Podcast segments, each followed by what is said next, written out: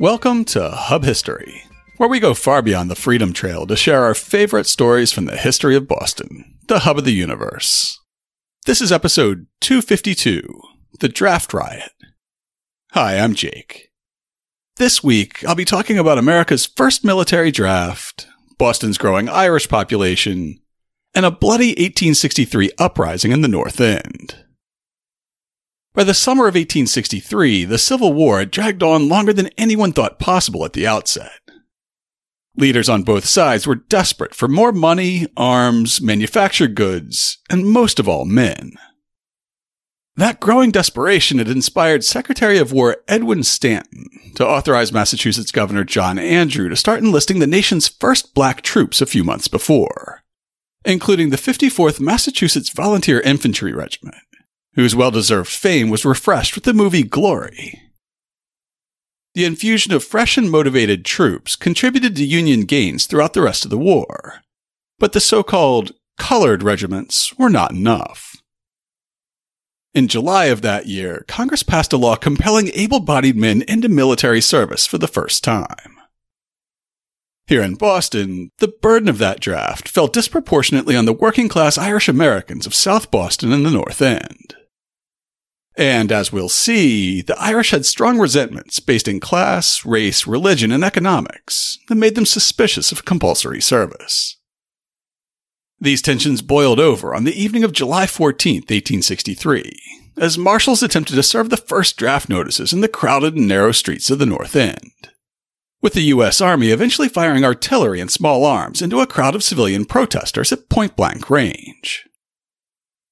But before we talk about Boston's 1863 draft riot, I just want to pause and thank everyone who supports the show financially, like Richard D., our latest sponsor on PayPal. Thanks to listeners like Richard, I can focus on researching and writing about historical topics for the show, instead of worrying about how I'm going to pay for things like website hosting and security, podcast media hosting, and access to online research databases. They also recently allowed me to upgrade the tool I use for remote interviews, so I'm looking forward to being able to conduct smoother interviews in the future. Listeners who commit to giving as little as $2 a month on Patreon provide the ongoing support that helps me not worry about the money. While generous one time gifts on PayPal like Richard's help to offset the unexpected costs that crop up from time to time. To everyone who supports the show, thank you. If you're not yet supporting the show and you'd like to start, just go to patreon.com slash hubhistory or visit hubhistory.com and click on the support us link. And thanks again to all our new and returning sponsors. It all started with an argument between a draft agent and the Irish American wife of one of Boston's first draftees on a hot and hazy dog day afternoon. One of the only first hand accounts of the draft riot in Boston that doesn't come from official sources is an anonymous pamphlet titled A Plain Statement of Facts, which is attributed simply to a plain man who describes himself as a native of the North End, a North End mechanic, born and reared near the birthplace of Paul Revere, the Boston patriotic mechanic of revolutionary memory whose name is known and honored everywhere. The Plain Man describes the argument that started on Prince Street in the North End and would eventually escalate into some of the bloodiest political violence on the home front of the Civil War. On Tuesday, the 14th of July, early in the day, a distributing officer named Howe from the Provost Marshal's Office, 4th District, proceeded to Prince Street to serve notices upon the drafted men there. When, upon placing a notice in the hands of the wife of a conscript, she used abusive language to him. He replying thereto. Angry words passed between them, and the whole population of the neighborhood was up in arms, consisting, as is usual at that hour of the day, mostly of women and children. They joined in the abuse of the officer, who foolishly continued to bandy words with the woman until she struck him in the face. Unfortunately for Howe, a lot of the woman's Irish American friends and neighbors worked at the nearby gasworks on Prince Street which was located pretty much where the playground and parking garage between Prince and Snow Hill are today, and where the Brinks robbery took place in 1950. Many Boston Gas Light Company workers soon rallied to the woman's screams for help in protecting her husband from conscription. Within minutes, Howe was being pursued through the streets, knocked down, and beaten mercilessly in the middle of the street. Why were so many of the Irish American residents of the North End so quick to join in draft resistance? At the start of the war, many had volunteered for wartime service to defend the Union, in part to prove their loyalty to a country that had long viewed this growing group of Catholic immigrants with deep suspicion. As the war dragged on and casualties mounted, Irish enthusiasm for the war effort was waning. In a paper for the journal History Ireland titled Insurrection in the Cradle of Abolitionism, Joe Regan quoted the Catholic newspaper The Boston Pilot to describe Irish Boston's reaction to the Union defeat at Chancellorsville about a month before the draft was announced. The Irish spirit for the war is dead, absolutely dead, it is a fact that our men have been exterminated in this war. Their desperate valor led them not to victory, but extinction. How bitter to Ireland has been this rebellion. It has exterminated a generation of its warriors. The problem wasn't simply the growing number of casualties. The Enrollment Act that created the draft laid bare the inequity in military service. In a 2016 master's thesis, Joseph Luke noted in 1863, of Boston's 182,000 residents, more than 50,000 were recent immigrants from Ireland. These immigrants primarily worked as laborers in the city and lived in highly concentrated Irish enclaves throughout the city. Among those enclaves, South Boston and the North End were the largest, where Irish Americans were slowly building a political base that would dominate Boston through much of the 20th century. That clout was yet to come in the 1860s, but in his book, Boston Riots Three Centuries of Social Violence, Jack Tager describes how Irish American discontent with the status quo had been reflected in the most recent election. The Boston Irish Catholics mainly were Democrats, and they voted against Lincoln in 1860. While he won the state, he did poorly in Boston. Lincoln received only 9,727 votes out of 20,371 cast. A new national draft law passed by the Republican Congress in 1863 had a particularly devastating effect upon the Irish working classes. Besides calling for general conscription, the law provided an exemption for anyone paying $300 for a substitute. The exemption meant the well-to-do did not have to go to war, but it denied this important privilege to the working classes who could not afford the substitution bonus. This class based legislation pronounced the poor as cannon fodder for the war machine, which reluctant Irish Catholics were loath to support in any case. Irish veterans were used to seeing well off Yankees enlisting in smaller numbers than the working poor, and seeing them disproportionately represented in the relative safety of the officer corps. Now, the Enrollment Act made it official, upending early Irish American enlistment that had seen entire Union regiments recruited from Boston's Irish enclaves as described by William F. Hanna in a 1990 article in the riot for the journal Civil War History. Since coming to the North End in great numbers beginning in the late 1840s, the Irish had lived in a state of poverty and degradation that shocked most Bostonians. Packed into squalid tenements that lined dark and filthy streets, they attempted to scrape out a meager existence as dockhands, construction laborers, or domestic servants. Their poverty, with its attendant crime, disease, and idleness, placed a heavy and unwelcome burden on the city's resources. Yet the Boston Irish were proud of the part that they played in defending the Union. The state contributed two entire Irish regiments, and in both, the 9th and 28th Massachusetts Volunteers, North Enders were heavily represented. Additionally, Company E of the 19th Massachusetts Regiment previously known as Mahoney's Guards, was composed mainly of Irishmen. And here too, there was a large contingent of Bostonians. The tragedy of war found its way quickly to the North End because all three of the Irish outfits suffered heavily throughout 1862 and 1863. On the peninsula, the 9th Regiment suffered more than 200 casualties. Similarly, the 28th, which had seen almost one quarter of its members fall at Antietam, was transferred to the famous Irish Brigade and arrived just in time to be slaughtered at Fredericksburg, where almost 40% of the regiment were killed or wounded. Finally, Mahoney's Guards, after valiant action and heavy losses on the peninsula and at Antietam and Fredericksburg, had joined the rest of the 19th Massachusetts in helping to repulse Pickett's charge at Gettysburg, where the regiment saw more than half of its members killed or wounded. Along with the class tensions inflamed by the Enrollment Act's provision for $300 substitutions, which would equate to about $7,000 today, Joseph Luke's thesis points out growing racial resentments toward the war among poor whites in general, and the Boston Irish in particular. The neighborhood's high casualty toll only increased tensions upon the passage of the Emancipation Proclamation led many Northerners to oppose the war effort viewing it as a war for the rights of blacks rather than as a war to preserve the Union.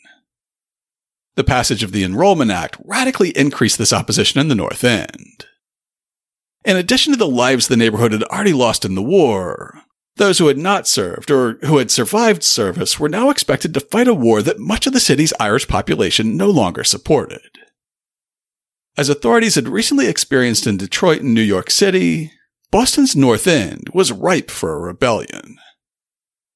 In his paper for History Ireland, Joe Regan points out that the growing racial resentment among the Boston Irish was already nearing the boiling point, just days before the new draft went into effect. The draft began in July 1863 in 12 states and the District of Columbia. Tensions bubbled up in Boston.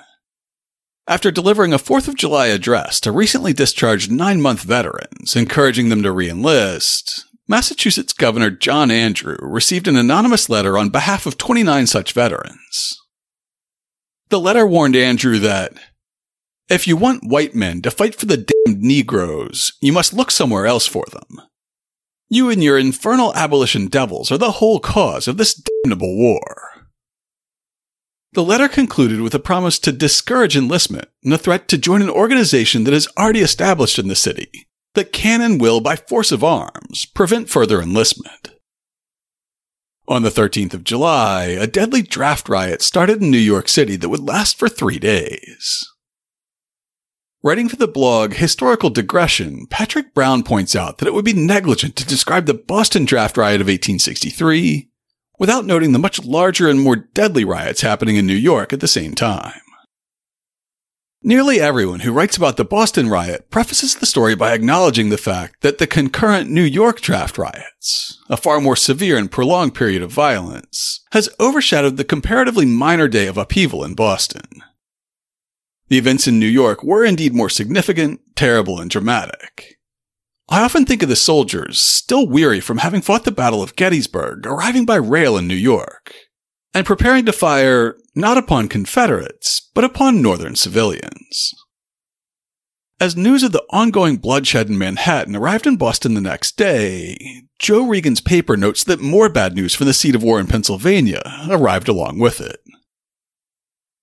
On the morning of July 14th, as news from New York reached Boston, the Catholic Archdiocese of Boston held a special requiem mass in honor of the city's fallen Irish soldiers.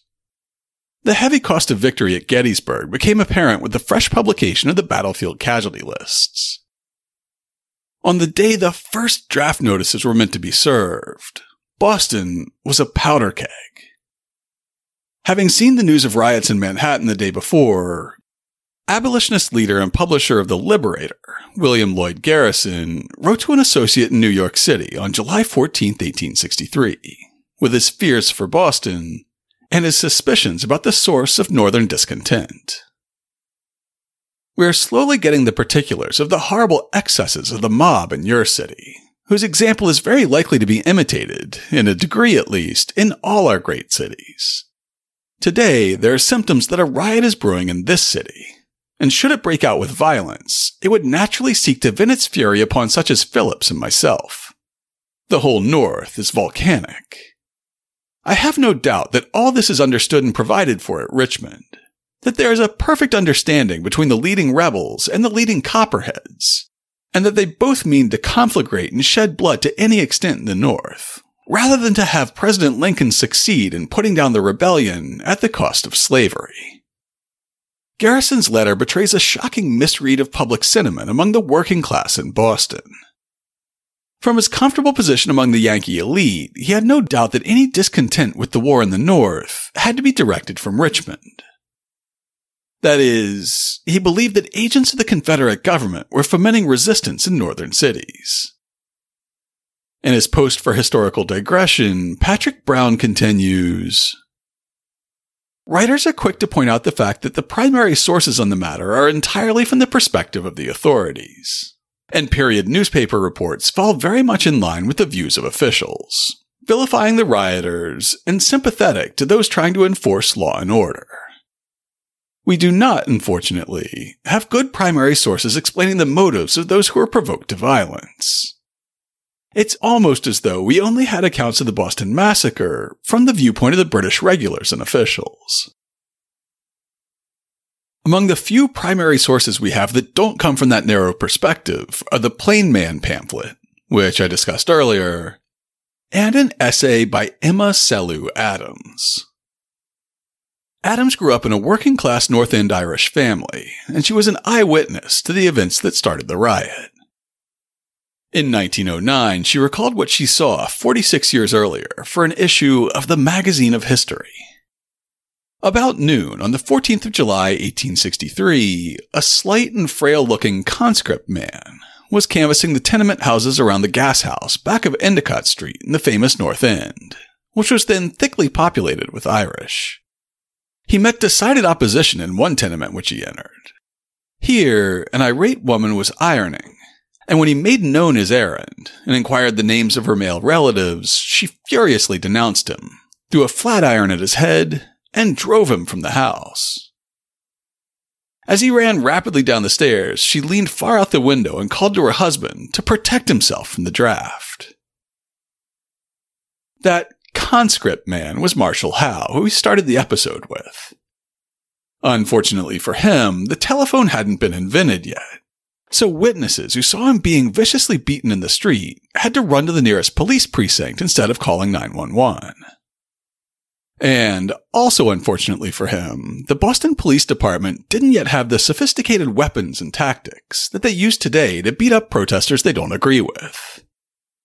Luke's thesis states, Patrolmen, making up the majority of the force, were armed only with 14 inch nightsticks and paid $2 a day for their services. Until reform in 1878, the mayor and the city's aldermen appointed patrolmen for each of their individual districts. Jobs for favorable patrolmen were often awarded as a reward for an alderman's altruistic partisan activity. As such, during the Civil War, the city's small police force was in a constant state of transition. Officers armed only with clubs were largely new to the force. These officers also represented the recipients of political favors rather than the most qualified job candidates. Unfortunately, upon Howe's escape, the mob turned its attention to the police officers at the scene and moved toward the District 1 station house. Emma Adams had a front seat to the bloody scene that unfolded as the mob's attention fell on a handful of responding officers. In the meantime, my mother, thinking at all the excitement of a moment, sent my brother, a lad of eight, to the station for police protection. But what could eight policemen, armed only with their clubs, do against a mob of two or three hundred rioters, who, unable to find the conscript man and swayed by a thirst for blood, immediately turned their attention to the policeman? It was a most horrible sight to see them being battered and kicked by those raging men. My mother was a widow, and living with us at the time was a most brave woman. As the crowd surged past our house, it was more than both could endure without trying to help.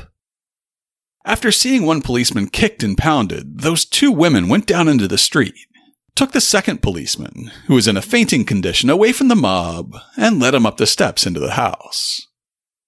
They then threw water over the steps to efface the traces of blood and bolted the door.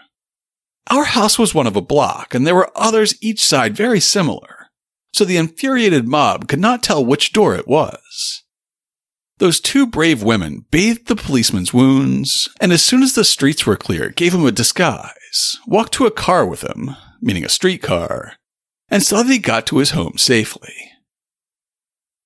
Joseph Luke's research reveals that the officer sheltered in the Adams household may have been Patrolman Ostrander or Patrolman Trask, writing, A first responder to the riot, he experienced the full brunt of the mob's fury. After being knocked down by a rioter, 12 other rioters pounced on him. Ostrander crawled home, pursued and pelted with bottles and rocks by a group of women and children. Officer Trask from District 2 was stabbed in the face, though not severely. Eight policemen with billy clubs couldn't hold the streets, and within moments they were all either injured or retreating, leaving a growing mob in possession of the North End. They weren't satisfied with this local victory. To make Yankee Boston feel their anger, they needed to hit the Yankees where it hurt in the wallet. Soon, the mob began moving toward the nearest commercial district abutting the North End. In an article about the role of women in the draft riot, Judith Ann Giesberg writes With the police routed, the crowd made their way down to Haymarket Square, where the Boston Daily Advertiser reported that concerned shopkeepers closed up their shops, and for about 40 rods, or more than 200 yards, the street was completely blockaded. Some members of the crowd remained in Haymarket Square into the evening, when the rioters began looting gun shops and hardware stores. By then, the advertiser reported, the square presented an exciting scene, filled with a turbid mass of people, including many women and not a few children, with bayonets and knives quite plenty glistening over their heads. Describing the scene in Haymarket Square that afternoon, an article in the Boston Herald said, One Amazonian woman was shouting and screaming and urging the assailants on in their desperate work. A dozen men were trying to get her away from the scene, but she tore herself from their arms, and with hair streaming, arms swinging, and her face the picture of frenzy, she rushed again and again to the assault. Some historians, such as Ian Jesse, have argued that the leading role of women in this mob meant that it was not motivated by politics, class or race resentments, or even the draft, but instead reflected people who were just bored and looking for excitement. Historian Brett Paul Freeman interprets the events of July 14th differently, believing that the leading role of women in the mob only underscores the political nature of their grievance, writing, more than a few contemporary commentators interpreted the presence of women and children as evidence of a lack of legitimacy or sincerity on the part of protesters. They were happy to dismiss some mild unruliness on the part of irrational women and their bored children as mere passing excitement. But in Civil War Boston, the truth was often the opposite. Women played central roles in voicing grievances and expressing frustration on behalf of their families and neighbors, especially in immigrant and Irish communities. When wartime shortages, inflationary prices, and the absence of male wage earners endangered family welfare, women became responsible for dealing with public authorities and finding solutions. Margaret Leahy of South Boston addressed a request for aid directly to the mayor, writing, I had an only son who was my only support until last April, when he enlisted in the 9th Massachusetts Regiment. Now I'm in a destitute condition and obliged to appeal to you. Similarly, Anne Henry asked the governor if she could draw pay, since my husband enlisted three months ago and I have two children and no support. The prevalence of women and children among the protesters was not, as many observers suggested, evidence of a lack of seriousness or commitment. Rather, the disproportionate involvement of women and children in the riots is best interpreted as an indication of substantial unrest within the immigrant community. Our pamphlet author, The Plain Man, was among the contemporary commentators who saw the prevalence of women among the mob as a reason to dismiss its motives, writing that as of 8 p.m., at this time, the mob appeared to have no special grievance or object in view. No allusions to the hardships of the draft were made by them. No wrongs were complained of. No special acts of violence were proposed. No concert of action was had. The number of full grown men was small, and not one in twenty probably were liable to the draft. Nor do I think that they knew one had taken place. Two thirds of them up to this time being women and children. But like all masses brought together without any definitive aim, they seem to be prompted more by a love of fun than a desire for serious mischief. In his book on Boston riots, Jack Tager argues that the looting in Haymarket Square specifically was politically motivated, writing, In fact, the spontaneous outburst of the Boston Irish had a very specific goal to get arms to protect themselves from the draft marshals. Certainly, the draft marshals themselves believed that anger over the draft was the cause of the riot, and that they would be in mortal danger if the mob captured them. Paul Freeman describes the efforts they took to keep themselves and their work from being discovered as the mob's anger grew. The federal marshal in Boston quickly cleared his office of draft related materials his books and papers, including the names of the enrolled, the record of the draft, etc., and moved to a safer location. He clearly understood that protesters were primarily concerned with compromising the government's ability to execute the draft. With the physical apparatus of the draft out of reach, rioters targeted other symbols of authority associated with coercive government power. They accosted police officers and draft agents throughout the North End. As militia units began to arrive in affected neighborhoods, protesters focused their attention on marching troops and military structures. Luke describes how, as the mob armed itself with looted pistols, the governor called on two regiments of veterans who had mustered for duty in 1862, trained at Readville, and participated in the defenses of Washington, D.C. throughout the preceding year. Governor Andrew instructed the 11th Battery of Light Artillery and the 44th Infantry, under the command of Captain Edward Jones, to prepare for action. Though many of the soldiers of the 11th had not seen combat, the soldiers of the 44th were seasoned combat veterans. Though their regiments had been mustered out of service, men rapidly donned their uniforms and returned to duty, reporting to the armory throughout the afternoon. As these first companies were called out, each soldier donned his uniform and reported individually to the armory on Cooper Street, about halfway between Haymarket and Prince Street, where the unrest had begun. Their assembly didn't go unnoticed, as described by Emma Adams. The mob, growing in numbers and intensity as the evening came on, turned their attention to the armory where the soldiers were stationed. They dug up bricks from the sidewalks, broke the windows of the armory, and called the soldiers cowards. To repel the attack, the troops fired blank cartridges, but they had no effect, and in fact, added fuel to the flame. The plain man describes the folly of having individual soldiers report to the armory and reporting the injuries that befell one of the last officers to attempt to answer the call of duty. At about this time, Lieutenant Sawin, passing alone through the mob towards the armory, was hustled, and I'm told seriously injured, and taken into the armory. No decisive effort being made by the civil power to subdue or quell this senseless riot. It spread like lava from Vesuvius to all the surroundings. They seemed full of daring hilarity, hooting, helloing, and pouring in all the missiles they could lay their hands on.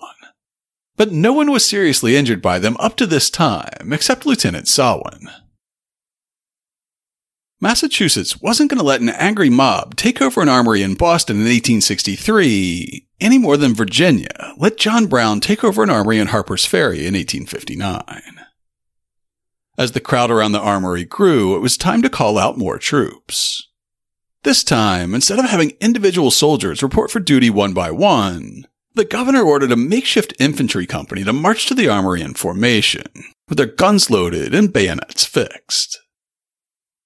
In his article for History Ireland, Joe Regan notes that there was one unit encamped in the Boston area that was ready for combat, but the governor believed that he could not call upon it. Upon hearing of the outbreak of violence, Governor Andrew had summoned the state militia and regular army troops from Charlestown, Cambridge, Somerville, Roxbury, and Medford to put down the riot. He refused, however, to call upon the 55th Massachusetts Infantry Regiment from Camp Meigs in Readville, as he feared that a regiment of African American soldiers could not be safely employed to put down a riot of free white American citizens. Instead of calling out the black soldiers of the 55th, including future politician James Monroe Trotter, Governor Andrew turned to the Harbor Islands. In his thesis, Luke wrote, as rumors of an assault on the armory rose from the riot and reached the soldiers and the authorities, Governor Andrew sent the official order to Fort Warren to request Major Stephen Cabot's assistance. Colonel Justin Dimick called Cabot to duty, placing him in charge of a detachment of the 1st Massachusetts Battery Volunteer Heavy Artillery. 167 men from the battery's B, C, and D companies donned combat fatigues and were armed with rifles and 20 rounds of ammunition. Cabot and his men traveled to the city of Boston by boat, arriving a mere 25 minutes after receiving the order from Dimick. Cabot and his companies had combat experience. While Cabot and his heavy company were on the march, the soldiers who had reported for duty earlier locked themselves in the armory and tried not to attract too much attention. Testifying later, Captain Edward Jones of the 44th Infantry that had been among the first group to report to the armory described the moment of Cabot's arrival. About 7 o'clock in the evening, noticed the crowd I had previously seen in Hanover Street was congregating around Cooper and North Margin. I then gave orders that no soldier should leave the armory, my object being to avoid too much notice. Information came to me that troops were outside waiting admission. Opened the doors and admitted them. They proved to be two companies of heavy artillery under the command of Major Cabot. After the troops had entered the armory, Major Cabot and myself attempted to address the crowd. The increased tumult drowned our voices, we returned to the armory when Major Cabot ordered the guns charged and shotted. Lieutenant Sawin was brought in about this time badly beaten. By the time Major Cabot and his company found their way to the North End, the scene at the armory was getting tense. In Boston Riots, Tager quotes a Commander Savage from Cabot's detachment. On their arrival at Cooper, that street was densely filled with an excited mob, armed with pistols, clubs, paving stones, bricks, and other missiles. But the military steadily proceeded to the gunhouse, where a battery was already in quarters. The regulars had hardly reached the gunhouse when a perfect shower of missiles were hurled at them and the building.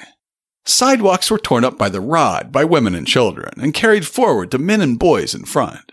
And the mob commenced a siege in good earnest. Various persons in the streets who had been attracted by the tumult were knocked down and severely beaten. The rioters seeming to be determined that none but their own gang should remain in the neighborhood. As soon as he got his men inside and the doors locked, Major Cabot started organizing a defense against the mob, who seemed increasingly bent on breaking open the doors of the armory and seizing the cannons and small arms stored inside. In his own after action report, Cabot describes the tense moment that passed between himself and Captain Jones of the 44th, the next highest ranking officer on site, when he ordered two of the armory's cannons to be loaded with a devastating double load of canister shot. A 10 cylinder tightly packed with small iron balls that was meant for use at close range on the battlefield to break up massed infantry or cavalry charges, essentially turning a cannon into a giant shotgun. Captain Jones reported to me for orders. I directed him to place one of the two six pounders on the floor facing the Cooper Street door, the other facing the North Margin Street door, and to load both with double canister shot. I posted a detachment on each flank of the Cooper Street gun, then placed a file of men at each window upstairs with orders to challenge anyone who seemed to climb on the sheds or any other buildings in the rear. Captain Jones urged me to fire blank cartridges and said that he could not be responsible for firing canister into his fellow citizens. I told him that I did not intend to fire at all if it could be avoided, but that if I were forced to fire, I intended to do all the damage I could, and that I alone was responsible, and that he could obey my orders, or I would place my own officers and men in charge of the guns. At this, he had the guns loaded and did his duty like a man. As this was happening, Cabot got word from the Boston police that a uniformed man, who would later turn out to be Lieutenant Sawin, was being beaten by the mob at the corner of Cooper and Blackstone Streets. In his report, he wrote, I ordered Lieutenant White of C Company to take 20 men and drive back the mob at point of the bayonet and rescue the man. Lieutenant White led his men out into North Margin Street and so into Cooper Street. He drove the mob back and rescued a man who proved to be Lieutenant Sawin of the 11th Battery, who was trying to reach the armory. He was severely beaten and was covered with blood. I found the mob were closing up on the detachment and were stoning them furiously. I then sent out a relief under Captain Livermore to support the men who were bringing in the wounded man, hoping to prevent the necessity of firing into the mob by a greater show of force, and gradually withdrew the two detachments through the North Margin Street door. Unfortunately, in the excitement, a few shots were fired over the head of the mob, but I never ascertained who gave the order, if any order to fire was given. This firing over the heads of the mob encouraged them to suppose we were using blank cartridges and rendered them more bold and aggressive. As soon as the doors were closed, the attack began in earnest. Emma Adams reports that even as the mob began to focus its efforts on breaking through the heavy oaken doors of the armory with bricks and hand tools, the women of the North End were still present in force. The women came out in large numbers, some of them holding their babies up in their arms and daring the soldiers to fire at them. At about the same time, the soldiers inside the armory got the cannons loaded and aimed at the doors. The crowd outside was on the brink of forcing the doors open and storming the building. Believing that his company would be swarmed by rioters within moments, Cabot gave the order to unleash a deadly volley of cannon and rifle fire, writing later, I now felt that the time had come to act and gave the order to fire. The concussion, of course, put out the gaslight. I ordered the gun reloaded, the gas having been at once relighted, and the flanking detachments kept up a crossfire on the doorway until the gun was reloaded. This done, I ordered the firing to cease. Upon going into the street, nothing was to be seen of the mob except those who had paid the penalty for lawlessness. Teenage shoemaker David Weston's diary for July 16th records that deadly moment.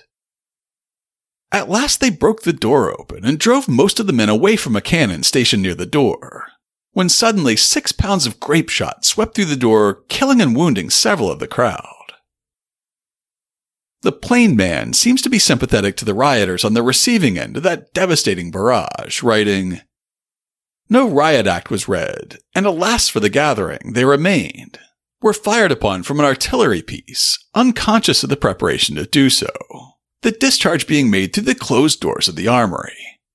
And several men and youths were ushered into the presence of their Maker with all their imperfections on their heads and their sins unatoned for. While she definitely witnessed the initial outbreak of violence that day, it's unclear whether Emma Adams saw the carnage in the streets after the cannon was fired, or whether she was simply describing what others had told her when she wrote, The shot was a telling one. Dead and wounded lay on every side, and the havoc was appalling. But this act quelled the riot. The crowd sorrowfully gathered up their dead and dying, immediately dispersing and going their way. As the smoke cleared inside the armory, Cabot reported that a man had been shot dead inside, although among the confusion it was hard at first to tell what had happened to him. When the firing was over, we found a dead man in the corner of the lower floor. I had two of my men take his body to the rear, and an examination showed that the body was that of a Mr. Currier, who was the father of a policeman. I supposed at first that he came in out of the street, but we afterward found that he came in to get out of the mob early in the evening and was shot while in the armory. It was never clear whether the shot that killed William Currier had been fired by the rioters outside or the defenders inside the armory. But that didn't stop the Commonwealth from prosecuting James Campbell, an alleged ringleader of the mob, for his death under a legal doctrine saying that all members of a riotous assembly are responsible for the acts of any member of the assembly, Campbell was charged with manslaughter. The judge in the case gave the jury these instructions. If the homicide was the result of a shot fired by the soldiers or other persons in the armory, acting together in defense against the riotous assembly, the defendant cannot be held guilty of either murder or manslaughter. The jury will accordingly be instructed that, unless they are satisfied beyond a reasonable doubt that the deceased was killed by means of a gun or other deadly weapon in the hands of the prisoner, or of one of the rioters with whom he was associated in acting, he is entitled to an acquittal. In the end, the jury decided that the source of the fatal shot was uncertain and voted to acquit. As the dead and wounded were dragged away from Cooper Street, the remnants of the mob moved to a less heavily guarded area, as historian Ian Jesse described in an essay for the Paul Revere House. After the mob fled the scene of the armory, they attacked gun stores in the area of Dock Square and Faneuil Hall. Men plundered these stores and were able to escape with a collection of weapons. According to the Boston Courier, not less than 100 guns, nearly as many pistols, and three or four dozen bowie knives valued at some $3,000 were taken from the store of Thomas P. Barnes. The mob was stopped when they attempted to break into the store of William Reed and Son, and several men were arrested. For those keeping score at home, William Reed's store was also where James A. Steele purchased the revolver that he used in his 1907 attempt to assassinate the governor inside the State House, as discussed in episode 209. An article in the New York Times on July 18th describes how, thanks to the quick thinking of one detective, the police were able to prevent even more weapons from falling into the hands of the mob. When the mob entered Dock Square, John M. Dunn, detective officer who was at Mr. Reed's store, hurried to the second station house, filled a carriage with officers well armed, and driving rapidly reached the store just as the mob was breaking in. One man who struck a blow upon the window was shot in the head, and the mob received a check. One thing that I found utterly shocking while researching this episode is that nobody's ever been sure how many people were killed in Boston's 1863 draft riot. Though Emma Adams, among others, attests to the fact that many people were in fact killed. No one ever knew how many of the rioters were fatally injured, but this slaughter must have been terrible. During the next few days, there were many funerals. Quoting Commander Savage of Cabot's detachment again, Jack Tager noted that the destruction of life among the rioters will ever remain shrouded in mystery. The public journals subsequently made mention of eight that were killed, but it's believed that many of the dead were hurried away by their friends, whose untimely end was not made known to the public and it is said by those who had good opportunities to form an estimate that many more than is generally supposed fell victim to their own imprudence and folly on that fearful night. Through her own research, Judith Ann Giesberg estimated the dead at 8 to 14, though other scholarly estimates have ranged as high as 20. In totaling the casualties, Giesberg wrote, the Boston Advertiser named 19 people who received severe injuries during the day of rioting, including nine soldiers, police officers, and volunteer firefighters, seven children between the ages of 10 and 13, and three adult men. Indeed, the injuries sustained by the children were particularly serious. A bullet punctured 12 year old Dennis Hogan's lung, 13 year old John McLaughlin had his arm amputated as a result of the bullet wound he sustained. And 12 year old Mary Beedman died from a shot received while present at the riot on Cooper Street. Four children died as a result of the injuries they sustained at the riot. It's difficult to count the number of dead and wounded as some rioters simply disappeared into the crowd after receiving their injuries. The Boston pilot described additional injuries, including a woman who was shot in the neck, carried away by the crowd, and who later died of her injuries. Additionally, the newspaper referred to a woman named Henneman, who was injured by a musket ball which entered under her chin, passing backward and producing a serious wound, and a woman named Moore, who was injured by a charge of shot which must have been fired by the rioters. In an article published four days after the riot, the New York Times gave the details of the deaths its reporters could confirm. A man about 35 years of age, name not known, was killed. 11 shot taking effect in his head and body, and his right arm was nearly shot off. The body was taken to the first station house. William Currier, a man of 71 years, father of police officer William W. Currier, who lived near the armory, was killed, it's supposed, by the mob. He belonged in Bow, New Hampshire, and had been living in this city about six months. John Norton, a boy 10 or 12 years of age living at number 166 Endicott Street, shot through the heart and died instantly. Michael Gaffey, 14 years old, living at number 31 Cross Street, was shot in the bowels and probably did not survive the night. His hand was also shot off. P. Reynolds, a boy of 12 years, living in Bolton Place, was shot in the hip, the bone being badly shattered and his arm broken. He was sent to the hospital and may survive. There were reports that the body of a woman was seen carried through the streets on a bier, but it could not be learned who she was. Reports of other persons being killed and wounded were difficult to verify. Adjutant General of the Massachusetts Militia William Schouler's report also reflected the uncertainty around how many people actually died on Cooper Street that day. The military and the police, by their courage and prompt action, soon put an end to the disturbances, but not before blood had been shed upon the streets of Boston. Several persons were killed and more wounded, how many, probably, will never be known, as they were carried away by friends and afterwards kept hidden. Not long after the arrests were made at Reed's gun store, the remaining rioters began to disperse as more military units poured into the area, as described in Cabot's report.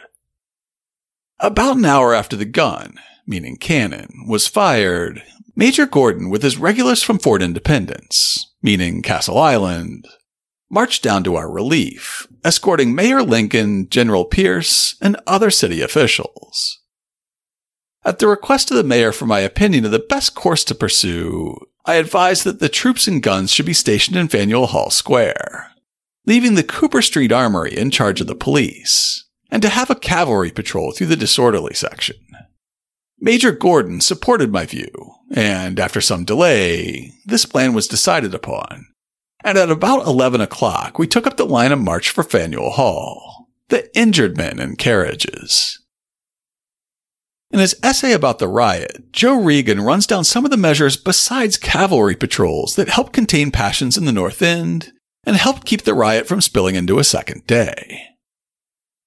Boston remained in a state of emergency, with sporadic and smaller melees breaking out. At the time of the riots, Boston's Catholic Bishop John Fitzpatrick was in Belgium.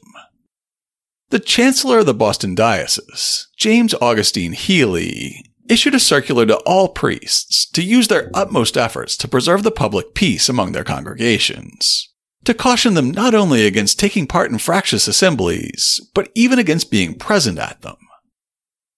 Throughout the night, priests patrolled the North End streets, admonishing loiterers. Nevertheless, Father Hilary Tucker believed that there was still a threatening and sullen look in the countenances of everybody that bodes no good. The general sentiment is that a great injustice has been done to the poorer classes. Emma Adams confirmed the role that clergy played in diffusing tensions.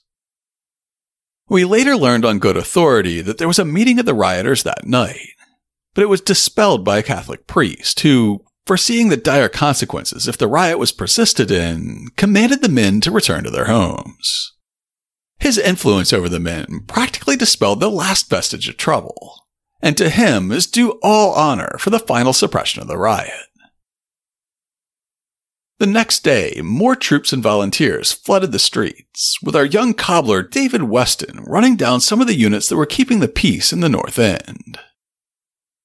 Wednesday, they got together quite a military force. The 44th Regiment of Infantry, about 400 men just returned from war. The Mars Rifle Club, 100 men. Invalid Corps, 30 men.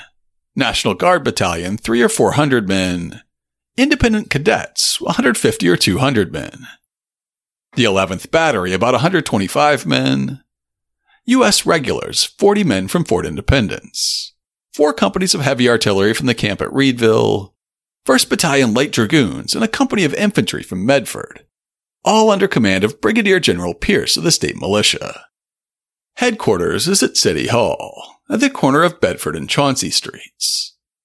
The State House, bridges, gun stores, factories, etc. were guarded Wednesday night, there wasn't any disturbance. This morning, the 45th Regiment, just returned from the war, are at Readville, ready for action. Later on the 15th, Mayor Frederick Lincoln issued this proclamation, warning Boston to keep a tight lid on its passions.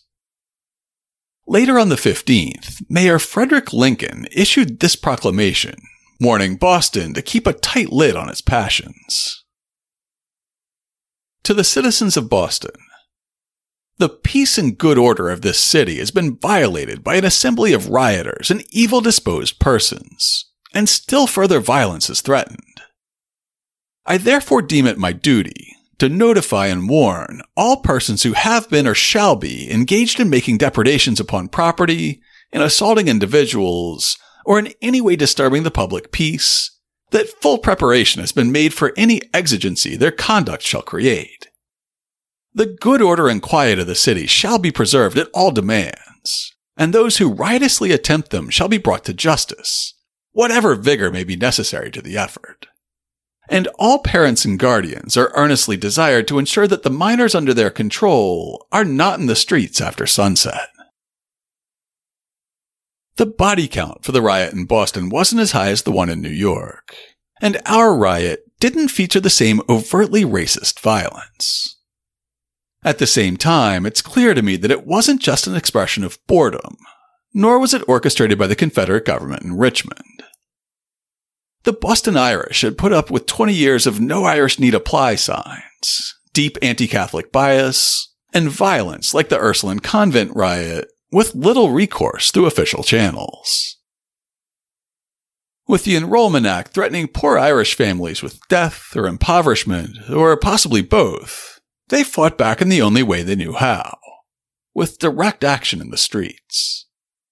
And while they couldn't keep draft agents out of the North End forever, they may very well have dampened Yankee elite enthusiasm for pressing conscription too hard. In the two years of war that followed the riot, Boston's draft quota was 3,300, and only 713 ever reported for duty.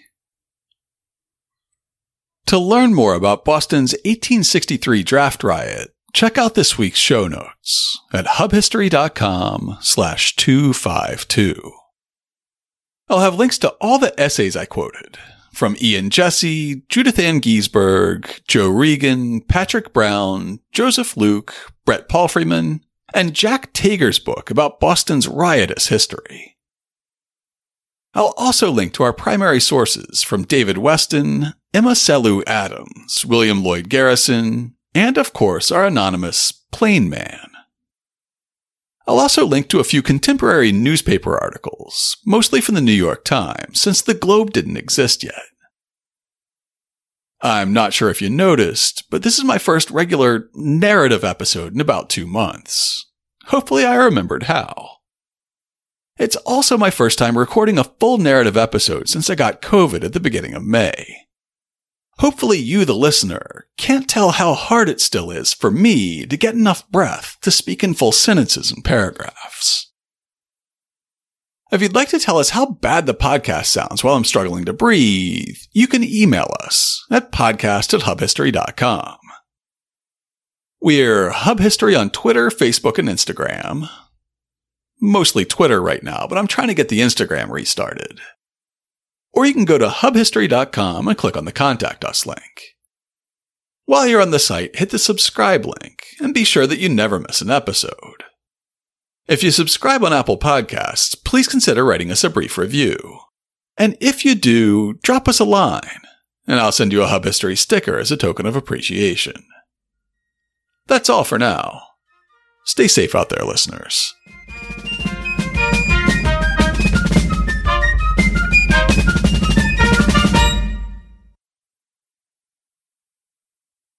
By the summer of 1863, the Civil War had dragged on longer than anyone thought at the outset. Leaders on both sides were desperate for more money, arms, manufactured goods, and most of all, men. oh, I've got the fucking air conditioner on like a dummy. I gotta start over.